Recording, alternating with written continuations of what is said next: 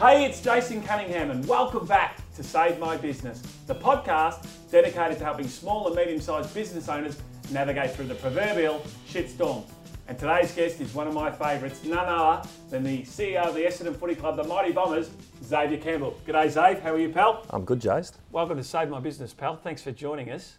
Now, I know a lot of people are thinking, why the hell have I got the CEO of the Essendon Footy Club on a podcast called Save My Business? But for mine, oh, obviously, A, I'm a mad bomber, as you know. Uh, but secondly, I think there's so much that local or small to medium sized business owners can glean from elite sporting clubs.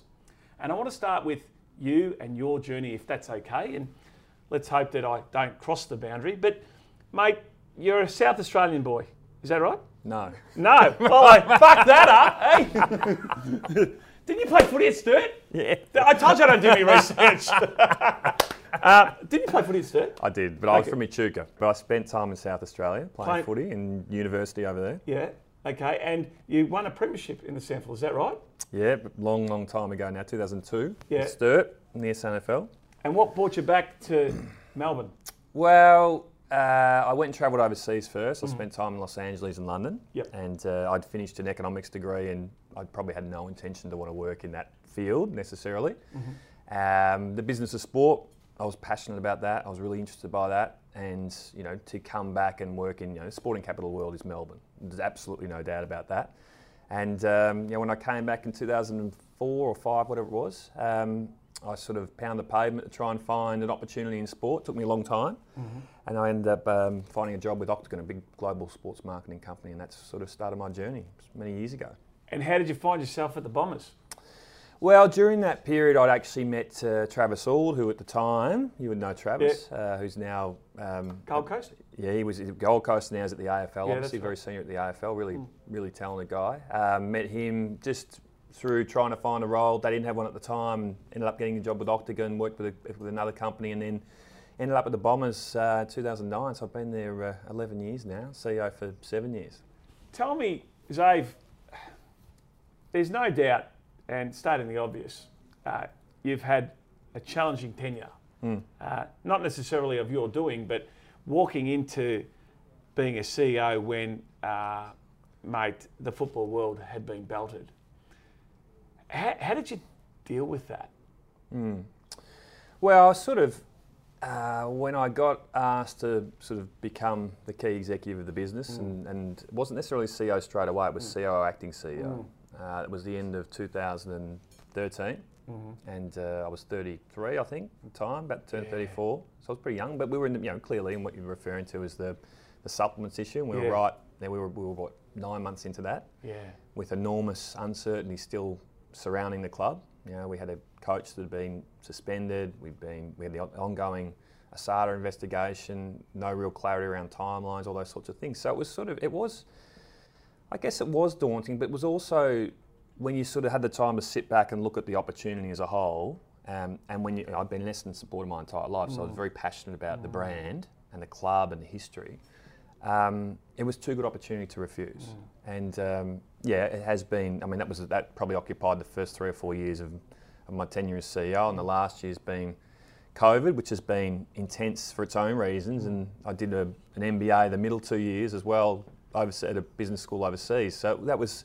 I probably haven't had a, a normal year. I'd Yeah. love to hope that 2021 does deliver some normality, but that's in part the sort of the challenge of working in AFL. It's a unique, dynamic landscape, and there's always something there. And you know, every club has its own challenges and nuances that they're dealing with at any point in time, anyway. Can I ask you, Xav, the experience that you went through during the supplement saga, I feel that that might have put you in good stead to deal with the challenges that existed during lockdown and COVID. I mean, something outside your control. You didn't know when there was going to be an end date. Yeah. It seemed to go on forever, and you were just thrown into it. Is, it are the circumstances relatively similar? Yeah, there are parallel, uh, clearly parallels. Yeah. Yeah, it's a really it's a good observation, and it sort of, in some respects, um, it's been harder. In some respects, it's been easier to navigate through. Um, you know, we talk about isolation. Isolation was the supplements issue because we were we were isolated. We're the only club that was going through it. Um, clearly, the passage of time probably meant that the competition was getting frustrated with Essendon because it was taking so long. But as you said, a lot of it was out of our control, and we and we really were fighting hard for the players to have a fair hearing. Is probably ultimately what we what we were trying to do. And then this time around, COVID is very different because we were all in the same position, and it Yeah. wasn't just you know the AFL or sports and entertainment industry. It sort of it was across every single mm. industry was affected mm. in one way, shape, or form. So you know the ability to be able to pick up the phone, talk to other CEOs about the the challenges of the broader business, not so much, and, and even the sports, the performance side, the football mm. side, was was a very different proposition than, than going through the first unique challenge, which was the ASADA issue. And you're right. We we were very isolated as a club, and Hmm. You know I, I don't want to spend too much time on that, and not much more time at all actually. But I was working at SEN at the time, and you know even the media were against us, and everyone was against us. One question that I've been dying to ask is, Ave, Hmm. uh, and I have this conversation with many business owners, and I have this conversation with the many voices that are going on in my head, is one, one of the biggest jan- uh, inherent dangers that exist for us as business owners, or people that are professionals, is that we we often link our identity to our job or to our role, and I think there's some inherent dangers in that. Now, in your position, one would argue that that's amplified. Um, because uh, the thing about, and I'm speaking from the outside looking in, but the thing about uh, running a, a powerful uh, footy club is you've got so many stakeholders. You've got the players, you've got their families, you've got the members, you've got the supporters, you've got the AFL, you've got the media, you've got the um, the broadcasters. There's so many stakeholders. How do you go from Xavier Campbell, CEO, uh, Essendon Footy Club, bleeds red and black, to being Xavier the dad, Xavier the husband, and Xavier the mate? How do you Yeah. do that? Well, I think to your, to your initial point, though, that the identity piece is very real. Not, not just you know, for CEOs, very much for the players. Think about the players. Yeah. You know, they very much their entire, you know, right throughout their high school. Clearly, their, their last three or four years of high school, they're probably earmarked to be potential AFL hmm. draftees. They, be- they very much become Jason the footballer. Hmm. That's his talent. Hmm. The conversation is very much always about that. They then play their career. Um, you'd love to think they're doing stuff outside of football to build capability in other industries and areas and knowledge so that they, you know, at a very minimum, they can leave football knowing the path they want to take. Yeah. But, you know, they are very much first and foremost the footballer. And trying to shift that identity is, is tough. And, um, you know, some people I think have done it really well. Jobe Watson, you know, Jobe was an incredibly well known footballer. Yeah. But there's a hell of a lot more to Jobe Watson than the footballer, and he probably really had a, made a concerted effort to, to build that during his playing days, and that's probably helped him transition as well as anyone. Um, you know, for me, I think you've you you always, you know, you're probably the same. It's sort of when you're working in a role in an industry that's all encompassing, Yeah. and sport is, AFL certainly is, in the context of you can be in it at any hour of the day, you can be in the industry. Mm. So you can either be doing your work in the office, talking about it with a stakeholder, at home reading it online, or whatever. Like you mm. can always be reading something new about it and learning more about Yeah. it. And sometimes that can be unhealthy. Mm. Unhealthy in the sense of you start to overthink things probably, and unhealthy because you you know you don't create step change in life to check back into your family and things like that. And I've you know at different points I've really struggled with that, particularly early on. Yeah. Um, I, I could imagine. Yeah, and we you know we I took over as, as CEO on the, the first of January twenty. Or was, I was CEO, acting CEO, the first of January 2014. We had our son, our first child, three days before, four days before that. Oh my God. So that was, uh, you know, that was that was very very difficult to Yeah. to learn to be a father, Yeah. to be a good support for your wife who's going through a really challenging, you know, Mm. first child. Yeah, it's bloody hard. We forget about the second and third, but that first one. exactly. I've got this rule that all my mates, I know their firstborn's name, the second and third, I wouldn't even have a clue. But anyway, I hope my secondborn son's not listening to this. Hey, Xav, you know, you've been very fortunate and, uh, and uh, you've had some amazing mentors throughout your career. And one would argue that you've been more fortunate than most to tap into some amazing people. And, and I know that, you know, Paul Little uh, played a big role.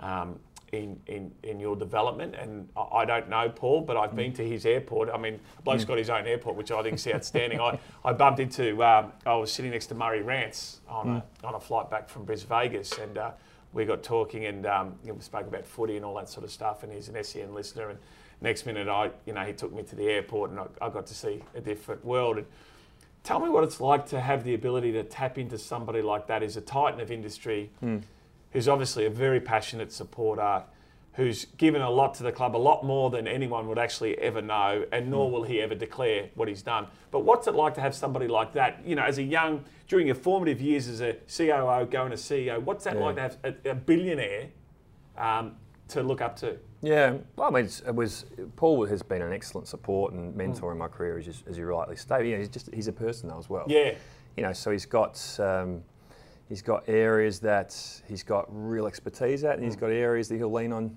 you for. But hmm. um, I think you're very fortunate in this industry, unlike so many other industries where you you can almost open. If someone supports your club, you can almost open any door and, and meet with that hmm. person. It's, it's a very unique aspect of AFL, and that's across every single club yeah. because people have this emotional, passionate connection to their football club. That's what Ox, Ox, David Schwarz would say to me, and I've known Ox for about 15 or 16 years now. And one of the things that he got told early doors, I think Gary Lyon was the one that mm. said it to him, is make sure you get around to know your supporter yeah, and know your supporter base because they're the ones that are going to open the doors for you. Dave, one would argue, sure, he had a little bit of an issue on the punt, but he's, mm. he's not a gambler anymore. And in actual fact, he's the ambassador for responsible gaming for the ALH group. But he's made a really successful transition mm. out of footy. And he puts that down to not getting too ahead of yourself and understanding that it's the supporter base and the membership base that keeps hmm. the club alive. Hmm. So, one of the things that I find uh, really intriguing about the AFL and sporting clubs, for most sporting clubs, is they are really strong at not listening to outside noise. Despite the fact that you could be on the front or the back page of the hmm. paper or you could be on footy classified or whatever, they really are crystal clear on closing ranks and developing a game plan. And when I talk to business owners, I talk the importance of having a game plan. And the things that I, when I look at an elite sporting club, and let's take footy and let's take the Bombers, what I can see from an outsider looking in, although I'm a coterie member and I'm passionate about the club, Yep. but what I can see is that the club gets together, both off field and on field, and they develop a plan. And they spend a whole heap of time fine tuning said plan. And let's- start with the game plan. And, hmm. and the game plan might say, okay, we finished 12th, and next year we think it's conceivable that we can push between six and nine. Hmm. And so our plan is to this we're going to recruit this type of player, and this is the game plan we're going to play. Yep. And for a significant period of time, everybody learns said game plan and everybody knows their role in said plan. Yep. The next thing is that in this industry, there's consistent feedback. And in actual fact, the player demands feedback. Mm. How do I get better? How do I get stronger? How do I hold my position? What do I need to do to improve? And at every point in time, during training, during what we eat, and during game day, we've been fed feedback. Yep.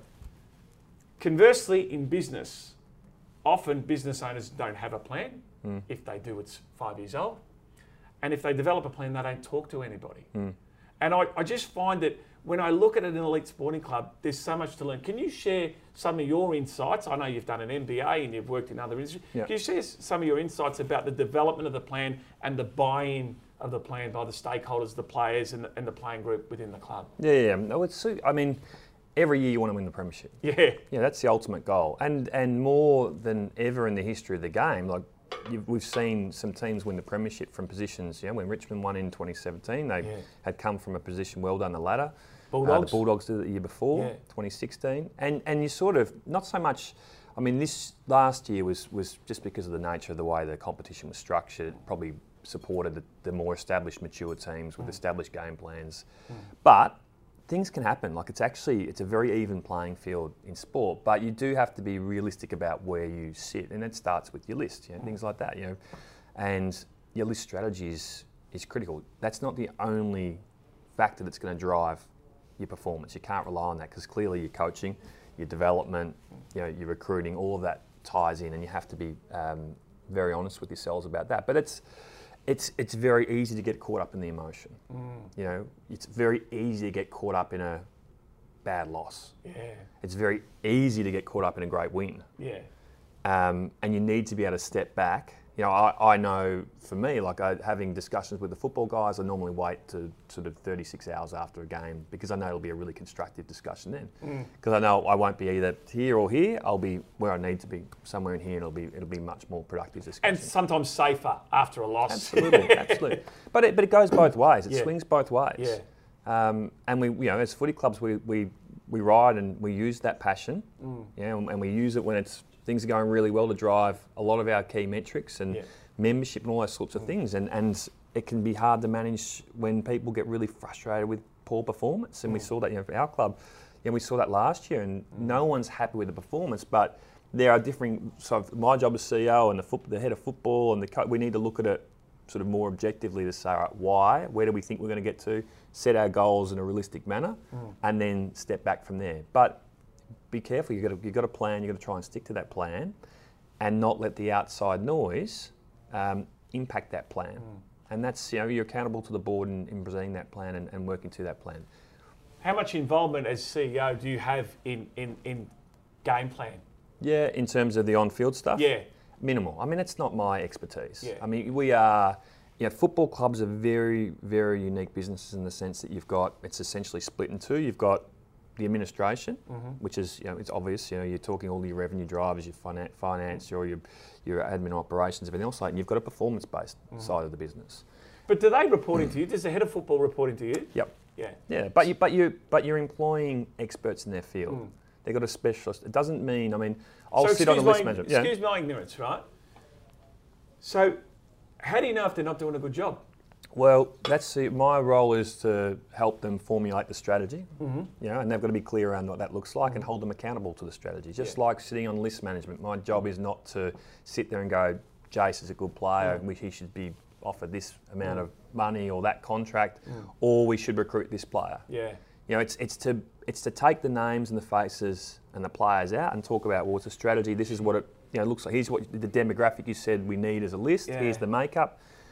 Well, how's it? How are we going against that strategy? And see, that's where I reckon lies the dichotomy and the biggest challenge is because I think one of the things that the AFL as a collective has done really well in recent years is helping player post football. Yeah. And the work that we do at footy clubs, like, you know, a mate of mine, Chris Byrne, he works there in player welfare development. He's a good man, He's a good man, yeah, yeah. man. He'll tell you what a great footballer he was at St Bernard's too. no, no, no, he's a good man. But the work that we put into helping players make that transition, because that's a Mm. big challenge. You know, I, you know, I've met, uh, you know, in my role, a lot of players that, you know, have played at the highest level, earning big bucks, and you know, they see as an 18, 19 year old kid, their mates that they went to school with are working at a supermarket stacking the shelf while they're Mm. at uni, where these kids are on 80 grand, then 150 grand, and 200 and 400 grand, and whatever. But then when their career's over at the age of 28 or 30 or Mm. 32, they go from 400 grand down to 60. You know, pretty tough. Yeah. Um, whereas their mates are, are climbing the ladder. I, I think the AFL has done an amazing job with that. Right? Mm. But then on the other side of the coin is we've got to, even though we're really good at people and managing people and helping them through their welfare, we've got to take the names off the faces and it's a position. How, how do you how do you juggle that? Yeah, I mean, it's, it's an interesting one because it's the balance of how much support you give and then how much empowerment you give because you Mm. Do want them when they leave footy and, and you know, on average, your careers are sort of five or six years. That's right. And you make a really good point where, you know, the average player is not getting up to the average salary. No, they're normally. not. Mm. A little bit, it's, a, it's, it's just not the way it's skewed in terms of, your- of your list and how, Yeah. how people are paid. Mm. So they are coming in earning, in comparison to their peers, good money. Mm. Um, but it's not life changing money in the sense it sets them up for life No. because it's such a short period and it's not you know hundreds and hundreds of thousands. Well, it's But not like- NBA income. It's not NBA. I mean, the average salary in the NBA is what four and a half million. Yeah. You, know, you play one year. If you invested it properly, you're pretty well set up. Mm. That's right. You can't do that, and that's why really getting players to buy into the outside work stuff, the networking with the key contacts within the football club, just building that perspective. Yeah, I would love at some point for the competition to be more bold in the sense of saying, right, we need you need to qualify to play. You need to have you know committed to a trade or study or work experience on a more formal setting. I would love to see that, but you know it's also a game that demands massive amounts physically, Yeah. and, And I- it's hard to do both. I know the PA, uh, the AFL Players Association, have partnered with the um, AFL Sports Ready program, and, Yep. and they do some things. You know, uh, you know, part of their EBAs, they don't play footy or have anything to do with footy on a Wednesday or a Thursday. And Mm. we've had a few of the kids come through and work here, and, and that's been great. And some of them, a couple Yep. of them, have actually continued their career on at our organisation. Um, but I, I, I want to talk a little bit more about the, pre, the year that we've just gone through, Yep. right? Um, and uh, to understand the dynamics of the business case. And Mm. so a lot of us, the layperson sees it's all about winning premierships and all that sort of stuff, but we've got to stay financially viable. Mm. And a significant amount of our income, uh, our income, the, the Yeah. footy club's income, it comes from uh, the AFL uh, and memberships and events. Ha, ha, what was it like planning Mm. uh, for that year uh, around where we're going to be and all that sort of stuff? And are we going to be financially viable? Mm. Well, I mean, ultimately, all of what you said underpins winning a premiership. Yeah. the goal of winning a Mm. premiership. Because all of that, if you get it right, the investment goes into paying a full soft cap in your football department Mm. and paying your full, your full total player payments in your salary cap. Mm-hmm. And those, and you know, getting really good talent to come in. And, and it's ultimately, you're, we're not for profit. We're investing everything back into our football program to drive performance. Yeah. And our, you know, unashamedly, our goal is to win our 17th premiership. Yeah. And, and it has to be, and it should be, and our members deserve and expect that. We certainly do. Yeah, but there's a lot of there's a lot to your point. Like the uh, last year, literally overnight, it felt like a sort of 72 hour period that we all went from driving at you know 90 kilometres an hour to we're down to three or four kilometres an hour. It felt like that, and every business went through it. Yeah. And you know, classic learning is it's never as good, it's never as bad. If you take that philosophy, you'll make better decisions. But it felt pretty bad Yeah. at that point in time, and we we worked hard as a football club. And we're, conscious, we're a football club first and foremost. Yes, there's a broader business, but we are a football club. Mm. We're about people, we're about our members, we're about our players, we're about our history and culture. But we had to make some, you know, we've diversified our revenues, so we're not just relying on, you know, being at the top of the ladder or the bottom of the ladder. If we, you know, we, we don't swing as much. Mm. We do swing mm. because naturally there's a lot of revenues that are that are tied to performance. Mm-hmm. But we've got, you know, country clubs, we've got gyms, um, we've, we've looked at a whole range of other areas. But, you know, COVID impacted every single one of our revenue Yeah. lines, and Yeah. that's um, that's daunting. You know, our revenue dropped 20 something million, 21 million, I think it was in the end. And We had to make cost cutting of about 19, 19 and a half million, and that's hard because there are very um, challenging people decisions that we had to make as a, as a footy club, and Yeah. that's no one likes that stuff, but it was it's very much necessary to to ensure that our core goal of winning a premiership, we stay true to that, and that, that's managing the finances and and uh, creating that stability was, was imperative. David, as wrong as this sounds, uh, you know, I um, I rang up to get my membership and you couldn't get through, Yep. right? Um, leave a message and you know Yep. send an email and all that sort of stuff. And I got my membership kits for me and my boys. Mm. And my wife's a Carlton supporter, uh, so me and my boys got sent to us at the end of the season, Yep. which I. I I understood because yeah. our business, you know, we you know we had to let people go. We couldn't answer the phone. People were working from home, and, and I felt like everybody has been belted by this. Everybody's working from home. Everybody had to, and I know in, in you know in the AFL the, the cuts that went through, uh, and pe- people that had to get let go, it, it, it did not miss anyone No. last year. Didn't miss anyone. Yet you'd see on the TV, and I think the AFL did an amazing job, and the clubs did an amazing job to get it off the ground, uh, and, and it was wonderful. But we all got belted. Yeah. Um, you know, one of the big things that I talk to business owners about. So I'm a, I'm a big uh, proponent of the uh, of the balanced scorecard. It's your people, your yeah, yeah. processes, and your customers that drive your financials. And when we talk about people, one of the things that we try to help our clients with is we try to help our clients create and cultivate that environment Mm. that's not only attractive enough for key people to come and join your organisation, but adhesive enough to hold on to them. Mm. Yeah. And we talk about culture and core values. Yeah, yeah. And one of the books that I've read um, is a book called Legacy, written about the Yep. New Zealand All Blacks, which I think is an amazing book. Yeah, I've read that. Can you talk to me about how you go about driving culture Hmm. and what's a good, effective culture at the footy club? Yeah. And what do you do when you feel that there's some toxicity in the culture and how do you stamp that out? Yeah, yeah. It's a good point, and, and I'll talk in the context of where we are now, Uh-huh. because it feels like 2020 with COVID, we were never more disconnected from our key stakeholders. Hmm. So it sort of it didn't feel like a, a normal football club, It didn't feel like a normal football year for Yeah. obvious reasons, Yeah. And, it- and it wasn't predominantly. And um, I think we lost a connection to who we are a bit. Mm-hmm. Um, and I, and I think every club would say that. Yeah. You know, even probably Richmond is sort of that. That would still be the hardest year that you know they've had to go through because of everything that COVID presented. Yet they won the flag. You mm. know, it's tough work, but it's it's a it's a Ben as senior coach Ben Rutten mm. has been big on this. Well, what what is our culture going to be, and what's our legacy going to be, and mm. what's this football club about? And he's really been determined to to to not redefine that necessarily, but reinvigorate it Yeah. because that's that's big to him. Sheeds did exactly the same thing when he came in the early 80s, and he's, he's Ben and Sheeds have spoken a lot about that. But what is what's our identity going to be as a team, as a playing team? You know, he wants us to be blue collar, Yeah. hard working, dependable, disciplined. They're- And how's he reached that? He's sat down with Terry Daniher and spoken to him about it. He's sat down with Tim Watson, and that's they're the ones that have helped inform. Oh, so this is Truck saying we want to be blue collar. This is where he wants to be. Uh, Now, right. Play blue collar. Not, Yeah. we're, we're, are we a blue collar club? It's hard to say we're a Yeah, blue collar yeah, club. yeah, yeah. But on field, I bet you our, our members would love to see us be a blue collar team. And so, how does he? Okay, so he comes up with that strategy with, you know, obviously stakeholders like Terry Daniher and Timmy Watson and Kevin Sheedy and these sort of legends of the club. How does he then instill that culture Yeah. within the playing group? Yeah, so he's done it. It's, I mean, there's a lot of different initiatives they've got in place at the moment, and part of it is actually educating the players mm-hmm.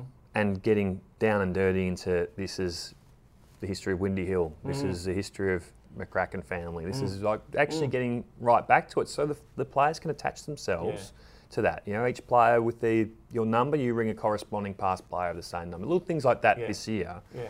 that is all about sort of reinvigorating that Mm. that, that field. Mm-hmm. Um, but equally, it's, it's and it's not just the players. Like it's, we'll do the same thing with our staff. We're coming to our 150th anniversary next year. Yeah. Um, it's important that we are as well positioned Mm. to acknowledge and feel connected to our history as we ever have been, based on that. Um, but equally, I think it sort of helps. It's a sort of like your your north. Like that's where you you're, Yeah, your true north, yeah, Exactly, that's yeah, the thing. So. Yeah. So what do you do, Xav? How do you? What do you do in a position where somebody's not buying into the culture? Yeah. How, how do you deal with those challenges? And I know that, um, you know, I speak to business owners Mm. all the time. They go, "There's a problem with our culture," and I go, "Well, is there a problem with the culture, or is there a problem with the leadership?" Yeah. So, so how do you deal with a player or certain team members that aren't buying into the Mm. Well, I think at first, like to take it back a step, I think you sort of, I think there's a common perception AFL. You're winning, you've got a great culture. You're losing, you've got a poor culture. Yeah, And that's that's just not right. yeah, that's You right. Yeah. Because it can't, you can't just flick a switch and you win games of football, and that's you've got a great culture. Being clear around what your vision is, Mm-hmm. being clear on the behaviours that you're actually going to reward and hold people accountable to, and then following through, and then creating a platform for Yeah. honest feedback. Like that, it all sounds very simple. No, no, no, sounds- it- but it, if you don't do it, yeah. you, things will creep. I think that the key word that I took from that was the behaviours piece. Yeah. Um, it doesn't necessarily matter about the scoreboard uh, in this sense around culture. It's around the behaviours, and this is one of the things that we like to talk about in our organisation. Is one of our guiding principles is that we allow each other to operate within our genius, but subject to hygiene, right? And that hygiene piece is very important. And I, you know, that book Legacy, I, I find it outstanding, mm. particularly the notion around sweep the sheds, and mm. that no one no one can look after an All Black like an All Black. And mm. I, I, I remember watching basketball. You know, the kids are right into the basketball. My boys are right into the NBA. And I mean, I love the NBA too. Grew up with Michael Jordan and Yeah, yeah, Dominique same. Wilkins and all these sort of Isiah Thomas and all that sort of stuff. But you know, I remember watching LeBron James, and it's not a good example because LeBron James does a lot of amazing things um, outside his circle with you know the charities he set up and stuff. But I remember he got off the bench and he took his tracksuit top and he just dropped it, and he put his hands in the you know and how he does that with the, with the chalk dust and stuff like that. I go, who does LeBron James think he is? I said to my son Jack. He goes, Dad, he's the king. I go, I don't give a fuck who he is. He can pick up his own tracksuit top. And and then I'd start to tell Jack about, you know, the All Blacks and how they pick up the tape and all that sort of stuff. And, you know, how it's an honour to receive Jonah Lomu's jersey, number 11, and, and him to say to, you know, the guy he passed it on to, leave this jersey in a better place mm. than you once inherited it. Mm. And I, I, I think that that sort of stuff, and, and hearing what you're saying, that what Ben Rutten's trying to introduce around the culture and what we stand for as a footy club, and I think it's very important to understand where we've come from, Yeah, Um, absolutely. as opposed to you know not just where we're going, because that vision is very important as well. Yep. No, I agree with that. Talk to me about um, COVID life, um, living in a hub. Uh, managing and controlling. And what a lot of people may not recognise is these elite athletes are 23, 24, 21. You got leaders, people thrust into a leadership position. You know, our, our centre half back Todd, Todd Ridley wins wins the uh, best and fairest. The Jordan Ridley. Jordan Ridley. Todd really played. Used to play. Yeah, Bond there as well. Jordan Ridley. Sorry about that, Jordan. Um, yeah, but uh, you know he wins after playing 24 games or something like that, and, and, and becomes a leader. Dyson Heppell uh, is a young leader. Yeah. Um, they're still relatively young. yeah, yeah. How do you instill more of a mature head on some young shoulders? It's interesting the hub. Back to, you, to, to sort of to your first question about what was the hub Mm. like. I mean, the hub was the hub was it was a really interesting experience, Mm. and uh, a lot of people would have said to me in the last three or four months, "Oh, the hub must have been hard." The hub wasn't hard. Mm. I mean, in comparison to stage four lockdown, we were incredibly fortunate. Yeah. You know, the fact we was a still working, b doing an environment like that was disappointing not to be doing it in front of the fans and having, as we spoke about, the stakeholders involved, you know, from the club that was so disconnected. That was challenging, but Yeah. in the context of the overall landscape that the nation and the and the world was faced with at the time, we were incredibly lucky Yeah. to get to that position. Thank you for saying that. Yeah. Yeah, and it's you know I saw, you know I saw it firsthand. We, we we would have a staff briefing every week, and you had you know essentially you had a, third of staff fully stood down, you had a third of staff working on reduced hours predominantly, and you had a third that were in the hub. Yeah. You know that's three incredibly unique dynamics Yeah. Groups, and they were, they were bloody hard. The staff briefings were really hard last year, Yeah. trying to manage what that was like, Yeah. and it was very interesting because we were all going on that journey for everyone at. Like it was, we wanted to make sure everyone really had that perspective Mm. because if you didn't, you know, you're going to offend a lot of people, Absolutely. and you know, you're not going to have that proper grasp on Yeah. where we sat and how lucky we were to be in that position. And it's interesting because you talk about the leadership piece for those young guys. As hard as this year has been, as COVID has been for everyone, I, I think for 17, 18, 19, 20, 21 year olds, like what a great time in their life to experience something like that. Great in the sense of the learnings that come from mm. hardship like that, and, and hopefully the, the broader perspective they develop. You know, how much do we all start to put so much more value on being able to go for a walk, or go to a restaurant, mm. or just social interactions, or travel? Like Yeah. we've got a lot more perspective, haven't we? Haven't we? Yeah, Yeah, like absolutely. I know for me in the first lockdown, I, I'd never been uh, more accessible at home. I never, I don't think I'd really played a genuine role at home in terms of my, you know, getting the kids to school or helping with schooling or making their lunches or cooking. Like, And it was good had to be part of it. was excellent. It, was, Yeah. it was one of the silver linings that, Yeah. that came from it was was that. And I, and I think for a lot of us, Mm. having that flexibility with how we work. You know, I'd love to think I still do a day at home or two every week. Mm. Um, I think we'll, talk, we'll probably talk about what that looks like moving forward. Yeah. Like I, I don't want to give that up, and, I, and I, don't, I don't want my staff or our staff or Yeah. the groups to have to give it up because I think it's become too important. And, and It's one of the things that I took away from lockdown. Mm. I was dead against. You know how there's you know there's early adopters. You know those mm. dudes that queue up to get the iPhone, the next mm. release. They're sleeping overnight, in sleeping bags and shit. I, I, I was like the second last bloke to have a BlackBerry, right? so I'm like the opposite of the early adopter, and I was always dead against. I wanted this delineation between my home life and my work life, and all of a sudden we were forced to. Um, and like with everything that I'm late at adopting, I go, shit, this is not bad. You know, so I'd wake up and I'd have a workout in the morning with, uh, with Ange. We'd go for a walk, lift a few weights, do whatever. I'd start work off at home. Um, Mike, look, our twins were doing year 12, so they were in a hurry to say, Well, Dad, piss off. You know, year. yeah. But yeah, and I, all I do all day long, look, let's be honest, I just move paper from one side of a desk to another. Hmm. But I'm often on the phone and talking very loudly, and they were keen to get me out of there. But now I can see that ability for us to almost have that work-life balance because now it's normal to work from hmm. home for the start of the day or work at home every Thursday or whatever. Hmm. And we were lucky in a sense that we made a decision to become an output focused business as opposed hmm. to an input focused business. And what I mean by that is we, we, we removed the requirement to work from 8 till 5.30 or whatever. It was more about what result can you produce. Yeah, yeah, yeah. And so I think we took a lot out of that. So tell me, you know, obviously we've all had more Zooms than we wanted to. Um, what does the new world order look like for you and, and your staff Mm. and your off-field staff in particular? Because it's hard to, to run a Zoom footy training. Yeah, yeah.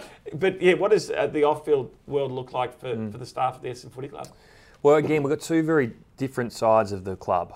Yeah. Um, So I'll talk about the the footy side now. Is it's, it is to your point. It's pretty difficult to work from home Yep. when you're running a footy program. Yeah. you know, you can't- do it. But where the AFL has probably realised is that do we need to have them training, doing a three and a half month preseason, Mm. you know, or, or a four month preseason? I think that's that's going to finish, and you're Yep. going to see a much more condensed program with a Yeah. great with a lot more empowerment. A bit like we're doing with our staff now and our administration side Mm. about.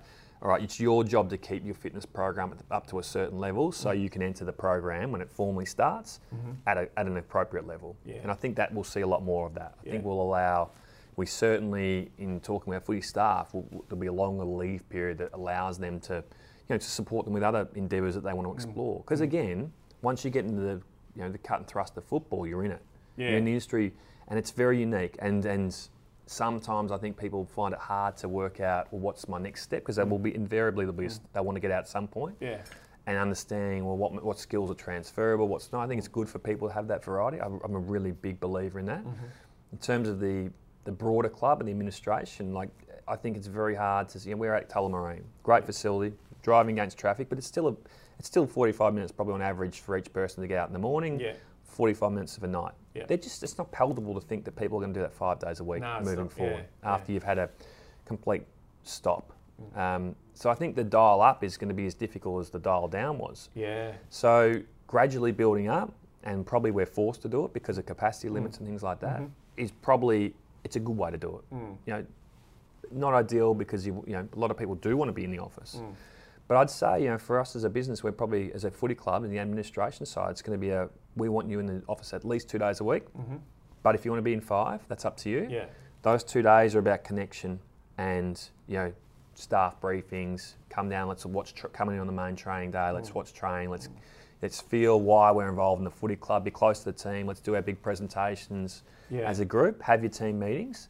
But the other three days, you know, just flexibility. Well, that's one of the things that we discovered that our organisation missed was that incidental collaboration. Yeah, absolutely. You know, um, so we as a partnership group, there's five of us uh, that are partners in this business, and we we were never more connected than we have been because we put two uh, regimented uh, Zoom catch-ups on a Tuesday and a Thursday to catch up and have Yeah. conversations. But what we discovered was that incidental collaboration that accidentally happens. Mm. Or has anyone worked on a property developer? Or has anyone, you know, those sort Mm. of conversations didn't happen. And and when he when he allowed us to come back in, people were queuing up, uh, Mm. you know, to, to get back into the office and see their mates from work. You know, even the conversations around footy tips on a Monday. Yeah, yeah. And I can't believe I picked Collingwood and all that sort of stuff. And you know, um, you know, Super Coach and all Mm. those conversations were, were sort of lost. So, Xav, it'd be remiss of me not to ask you this question. Um, you've been touted as a, uh, a potential uh, replacement for Gill McLachlan. Um, and you've obviously heard that noise. Obviously, that's just me on Big Bomber. No, no, no, no, no, no, no, no, no. Uh, a bit- little bit of bias there. But no, your name has come up in circles. Um, and, you know, you can answer this or not, but you're a lifelong Mad Bomber supporter who's got a dream job. Sure, there's been a couple of circumstances along the way that weren't ideal. Um, do, do you ever think about what the future might hold for you, or is I mean, or are you living in the present? No, no, I think, well, you'd be silly not to. Who doesn't? I mean, I could easily give you the standard line and say, hmm. well, I'm taking it one day at a time.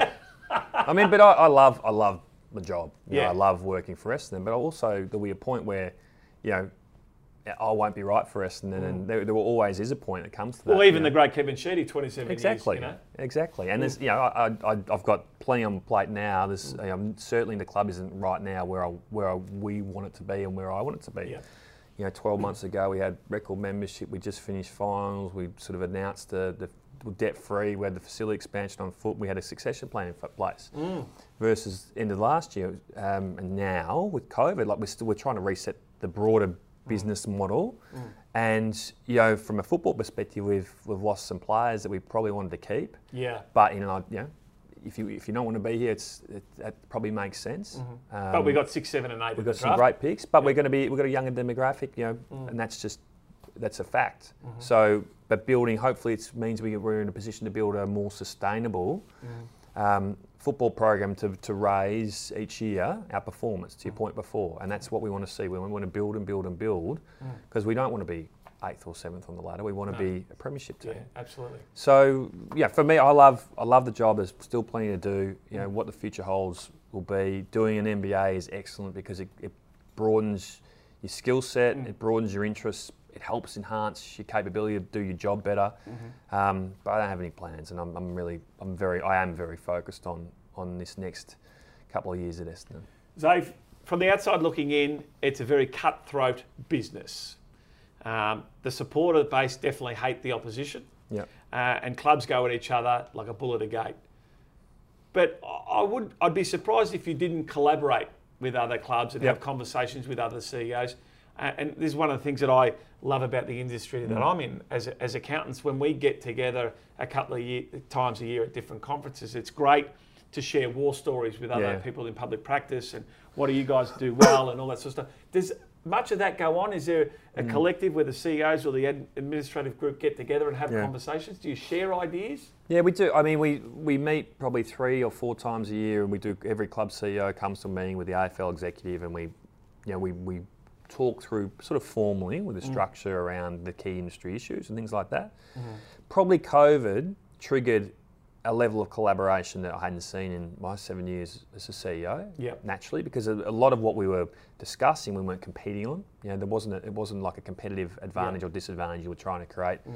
from the situation. It was actually, and it wasn't survival. I know, you know it's, it's Save My Business podcast. It's never been about saving Essendon. It's about, or, or, but the competition has had to go through massive Yep. material restructure, and we've had to make huge changes to get through this period. Um, but this year, I've, seen- I've you know, and there will be, you know, I've had four or five CEOs I probably speak to very regularly about because we are still navigating through an uncertain time.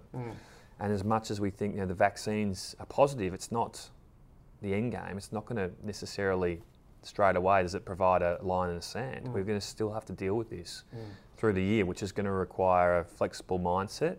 Um, we have to be more efficient as a business, um, and to do that, collaboration and developing economies can sometimes be the answer. And there's different opportunities we're exploring across different clubs Yeah. in that respect. But you know, when it comes to the football performance side, clearly it's mm. it's a bit of a no go because it's sort of you are trying to find that competitive advantage, and when you want to be ruthless in your pursuit of that, and you want to protect that at all costs. Mm.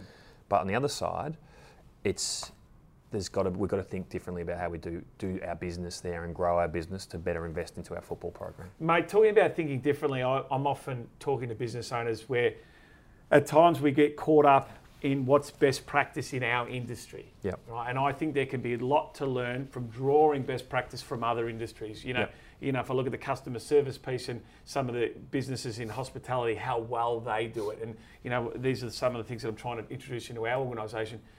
Where do you, as a footy club, do you look to other industries to, to glean best practice and, and how can you improve your business? And can you share some examples? Yeah, I I think that the best example right now on foot is so we're trying to be more efficient as a business. We're trying to be more productive as a, as a business on the business side, mm. particularly because we are we've just reduced our head count by thirty five percent. You know, Yeah, it's wow.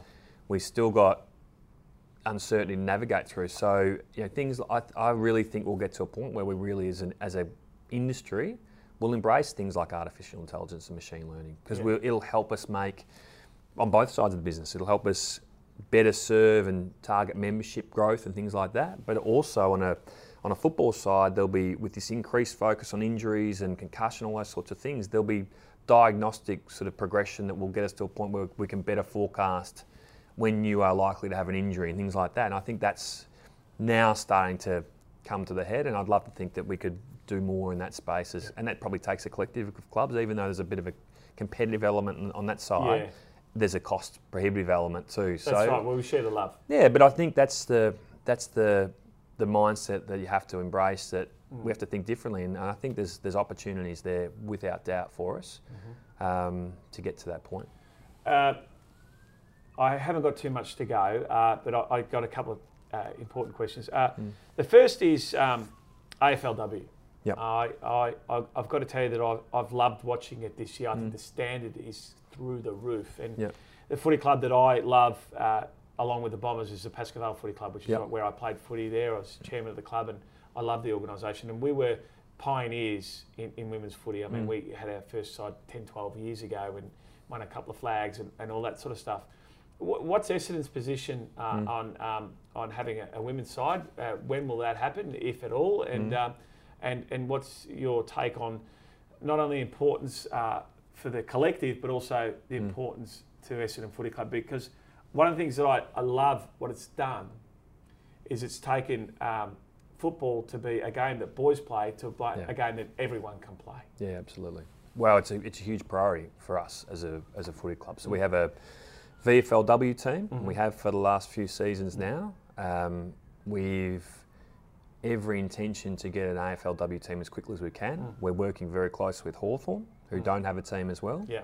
We're rightly, jointly lobbying the AFL to sort of get that license sooner rather than later. I'd love to think that 2022 is a is realistic for I- us. Is there a reason why they haven't issued another license? Well, it's, I mean, if I'm putting myself in their shoes, it's a balance between the standard of the competition, Yeah. bringing so many, diluting the talent, all those sorts yeah. of things. I, you know, personally, I don't think that stands up as, as, as much when you consider that the talent coming through. I mean, you, you see, we had the, you know, the Brownlow medalist wins it from as a first year Yeah, player a couple yeah. of years back. I mean, that's that. If, imagine if that happened in the men's side, this wouldn't happen. But there are very different points of their business cycle. yeah.